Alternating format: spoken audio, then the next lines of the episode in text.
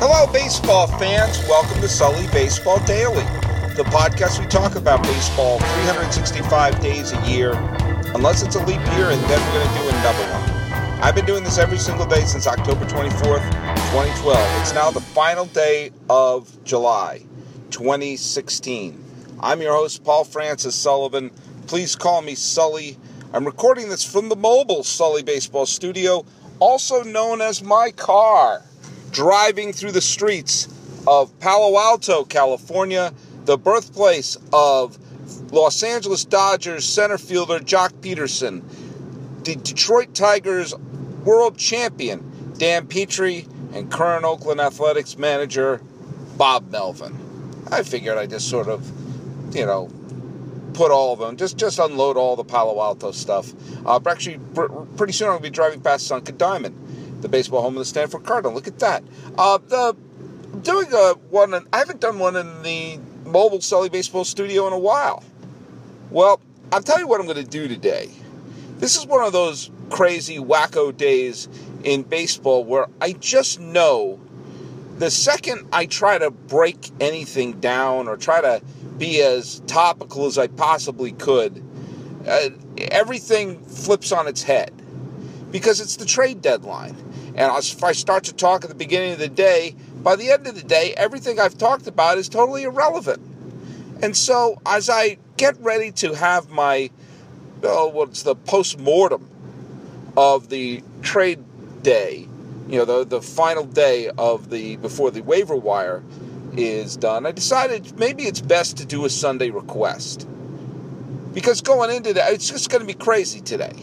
Lots of teams need trades. Now, I, have said this before, and, and maybe I hit this mark too often, but I really believe that baseball could benefit by having the waiver wire rules that take place after July 31st in place all year. It's very hard to get a trade through there, especially for a big player with a big contract. But if you have the first day of June and the first day of August, you have one day, and the players have that day off. We get the players can have a day off that day, and for one day, you have the cuckoo for cocoa puffs all of the waiver wire rules are relaxed. They don't exist for a 24 hour period, which means during that period, the first day of June and the first day of August, you can trade anybody, anywhere. No one can block it, no one can protest it, nothing. And so you would, and then after that, you have a feeding frenzy. I've equated it to the scene in Trading Places when the Duke brothers tried to corner the market of frozen concentrated orange juice. Why did I make that equivalency? Because, like every Gen Xer, all my movie references are between 1975 and 1994. Movies began with Jaws and ended with Pulp Fiction. Don't ask me why, that's how we refer to our movies.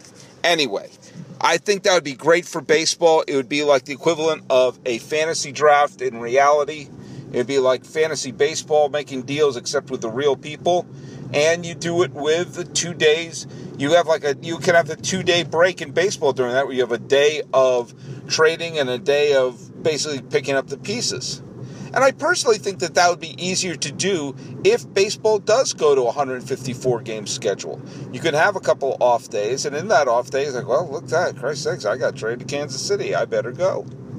So who knows? I mean, t- players get traded, and it's always shocking when it happens. And so tomorrow, we're going to talk about picking up the pieces of what happened on the final day before the waiver wire trade deadline occurs. So, while we wait for that, maybe it's time that we do a Sunday request. And this Sunday request is from a loyal listener and a loyal reader, and someone who sends in stuff from time to time. And I believe I've done a Sunday request from him. I'm going to do another one right now. And it's from my follower who is known as Werner Herzog's Bear. I don't know what that means. But that's what I know who Werner Herzog. And I know what Bears are. Uh, Sunday, time for the Sunday request. Sully Baseball, a Sunday question. What's your baseball dream job? Mine would be to be a beat reporter for the White Sox or the Mets. And I, I got to tell you, I've been sitting on this one for a little bit because I've I didn't want to do this one quickly. I wanted to think about this one. A dream job. Now, let me tell you something about dream jobs. Dream jobs are interesting because it's what you would ask a genie for, basically. It's if you had anything you could do. If, if your job entails this, you'd be super happy. And I understand that dream when you talk about a dream job, you also have to act somewhere in the realm of reality. I know it's a, I know that sounds contradictory, but like, yeah, my dream job is to be the bullpen closer of the world champion. I, I said that to Eireann Dolan, who's a wonderful writer, friend of the podcast, and girlfriend of Sean Doolittle, and she happens to be involved with a bullpen closer, and she thought that, thought that was a strange fantasy. Like, what do I also dream of coming off the bench in hockey? Do I dream about being a second string quarterback? But no, I think there's something, and as a kid, I always thought there was something so incredibly badass about coming out of the bullpen and pitching that ninth inning, but most importantly, being the guy who jumps up and down when the World Series is clinched. I was so affected when I saw the images of Tug McGraw with his arms up in the air, Mike Schmidt jumping onto his arms and everything. I thought, oh, that's what I want to be. It's what I want to be. And so I have this, I have this affection for bullpen closers, and I'm also very tough on bullpen closers. Now, if you know me, and I know I do, I am not a fan of the tyranny of the save. I believe the best reliever should be used for the best situation, not, oh, you're our closer, so we're automatically going to go to the ninth inning. If you have a difference making closer, someone who really, really is on such a great streak that they're just shutting down everyone, the way Rivera was for all those years, but like in individual seasons, you, as I said, you saw Keith Foulke, Brad Lidge, Koji Uehara, Billy Wagner. There were some years where someone was just so dominant as a closer that, all right, I'm just always going to go for them. Dennis Eckersley became that kind of a closer. Uh, there were a few seasons where Randy Myers was that type of a closer. But those closers are rare, and I personally don't think there are 30 of them in baseball, which is why you shouldn't manage as if you have someone like that. That being said, my fantasy was to be that person coming out of the pen and closing out the World Series. But even though we're talking about dream jobs, I'm going to stick to reality to a little bit. To take my current physical condition into account. Uh, I'm not going to be. I'm not even talking about my weight or whether or not I'm, you know, I'm too heavy to be a big leaguer, even though I probably am. But it's also, you know, I, I'm a 40 something year old dude. I have a beard now. There's gray in the beard. The possibilities of me becoming a major league pitcher at this point have been reduced to 50 50. And even though some people might take those odds, I think, you know what? There's a, there's a real strong chance it's not going to happen. Now, granted, I haven't totally given up on it, but also I'm not really working towards it. That's also working against me. So I have to think about what I have to bring to the table and to turn that into a dream job. Now, it's funny you brought up the being a beat writer for the White Sox or the Mets. You know, that's really not one of mine to be the beat writer, and I'll tell you why.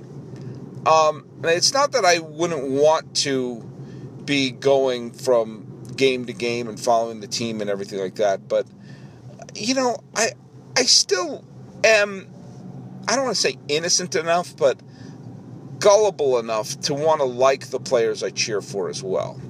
I understand that that's irrational. I understand that they're human beings with failures and flaws and personalities, and I may not like everyone. Uh, I don't think that your love for a player should have it excuse truly just abhorrent, immoral behavior, like, you know, domestic violence, for example. But you'll find out someone's a bigot or someone's a doofus or someone's stuck in the Stone Age. And I, you know what? I'd rather not find out because it will come up if you're a beat writer.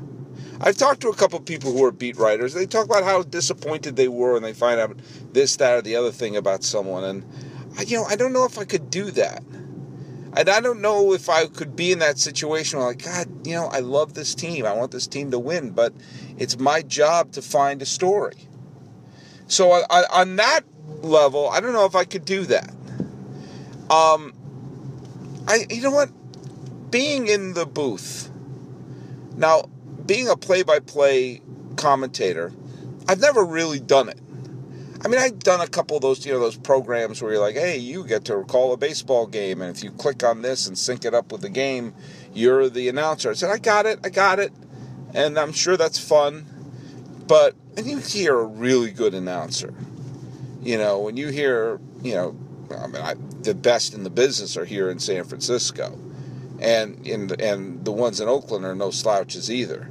You know, and you can paint a picture, when you can know when to, you know, put the th- put the thrusters on with a description, or you know when to pull back. You know how to describe it, to do it very quickly, and to not be oh yeah, oh oh, but to let the words not overwhelm you. I think I'd be pretty good at it with practice, but I'm not arrogant enough to think that I can do it right away. You know, I would that be a dream job of mine? Perhaps, but then again, I don't really find myself fantasizing about being the voice who narrates it.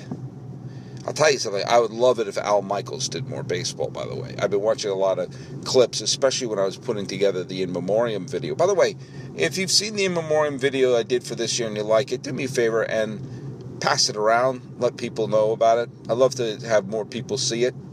That's you know that's just my little plea. If you like what I'm doing, eh, let people know. Let people know. But yeah, I've been listening to some great clips and so many great calls by Al Michaels. People remember him as a football announcer and as a hockey announcer because of the Do You Believe in Miracles? But man, he's such a good baseball announcer. Such a good baseball announcer. I, I digress.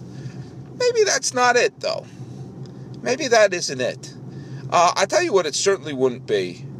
Is, as I said with a beat writer, you know, maybe being someone who has to be a columnist and has to be in a situation where, I you know, I don't want to say dig up dirt, but part of the way you, you get people to follow you is if you have the the hot take and the story and blow the lid off this and that. So many people are quick to say, "Oh, this person first reported," as if that means anything. Who cares if it's first reported? But you know, that's what people seem to care about.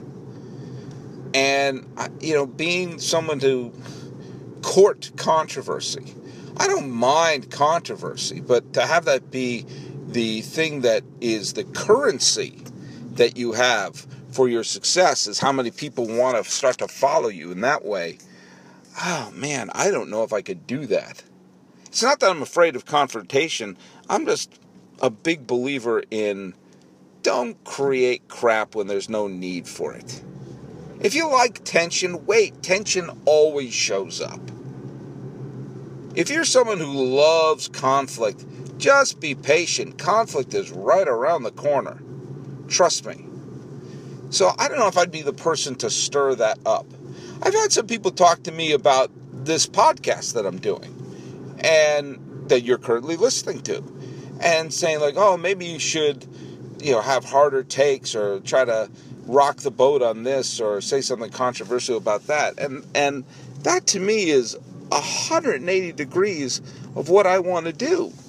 It's not that I want to be the good ship lollipop. I'll talk about something, and if people don't like it, they can go pound sand.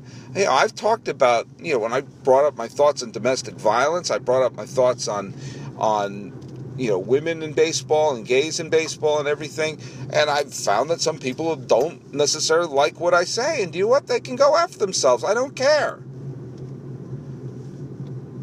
but i do that when it feels natural and i do that when it's an opinion that i actually have and something that i really want to express i don't have that be my main thrust It's funny. Um, Aaron Foley, friend of the podcast and the host of my favorite sports podcast, Sports Without Balls, has brought up one particular dream job of mine, and that is the first base coach. Now think about the first base coach. I mean, look at it could very well also be a hitting coach and some other instructors. I don't want to completely crap on them, but how hard is it to be a first base coach? Seriously, person comes to first, and you say, you know, all right, just watch for the ball on the ground. Make sure that gets by him before you run. Now, look, I know I hate it when people say things like, oh, that job is so easy. Because people look at the job that I have and like, oh, what's so hard about that? And, and inevitably, there are hard things in the job. But seriously, what's hard about being the first base coach? Yelling back when the uh, pitcher throws over? Say, oh, wait, wait for it to get past the infielder before you know, you're, you know, you come up and say, okay, two outs, you run on anything. Boom, I'm a first base coach. Third base coach, you got to know when to send them, you got to know where the outfield arms are and everything like that. First base coach, you know what? I mean, I, I could be a first base coach. And I would have a uniform. I'd be on the field. If they won the World Series, I'd get a ring. And all I have to do is, all right, all right, hold up, hold up. All right. Wait for it to get past the infield before you run. There's two outs, run on anything. Look at that. That's my LinkedIn page for being a first base coach. I get to jump up and down. When they win the World Series, I oh, part of the coaching staff. Look at me. I'm sitting next to uh, Bruce Bochy. I'm the first base coach. So maybe that's my dream job to be the first base coach of the team that wins the World Series. I don't want to be the first base coach of the freaking Rockies. I don't want to be the first base coach of the of the Braves this year. But if I was the first base coach on the Nationals and they go and win the World Series this year, that'd be pretty cool.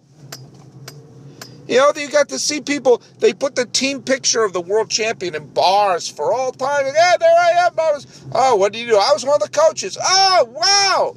First base coach, but still.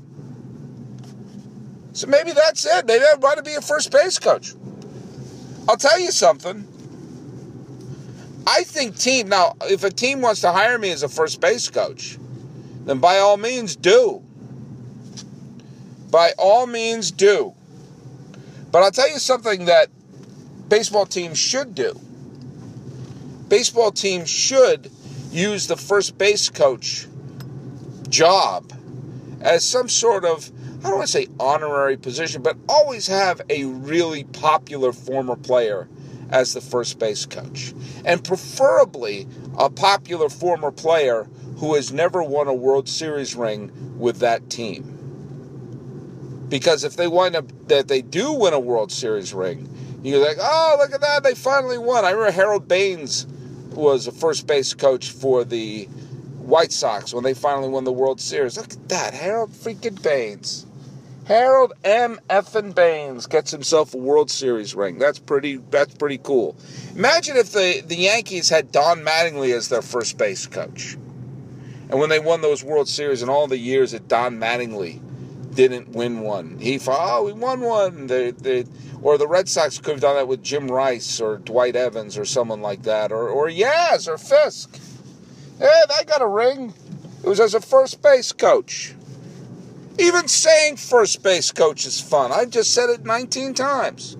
So Werner Herzog's Bear, I guess that's my dream job. I get a uniform.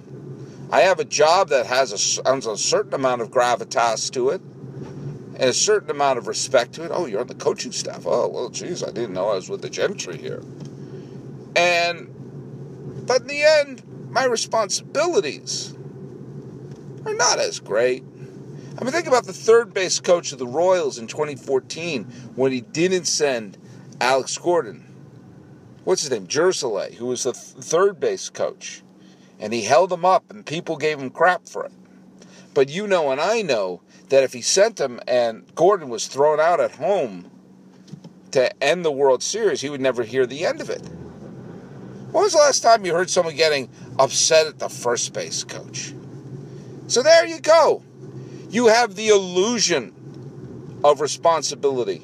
You have the aura of being a truly valued member of the team. By the end, you're the first base coach. And to be the first base coach of the team that wins the World Series. There you go. That's my dream job. Other than the painfully obvious answer of making my living full time doing the Sully Baseball Daily podcast. Now that's something I would certainly dream about. So thanks, Werner Herzog's Bear. And if you have something you want me to talk about on the Sunday request, send it along to Sully Baseball on Twitter at Sully Baseball. You can see the up to date listings of who owns baseball on MLBreports.com. You can follow me on Facebook, SoundCloud, YouTube, Twitter, Stitcher, Instagram. I'm everywhere. The music is by Ted Thacker and Patrick Kaliski. You can be old school and send me an email at info at sullybaseball.com. This has been the Sully Baseball Dream Job episode. Driving in my car on the final day of July 2016. Happy final day before the trade deadline. I'm your host, Paul Francis Sullivan, your first base coach, and you can call me Sully.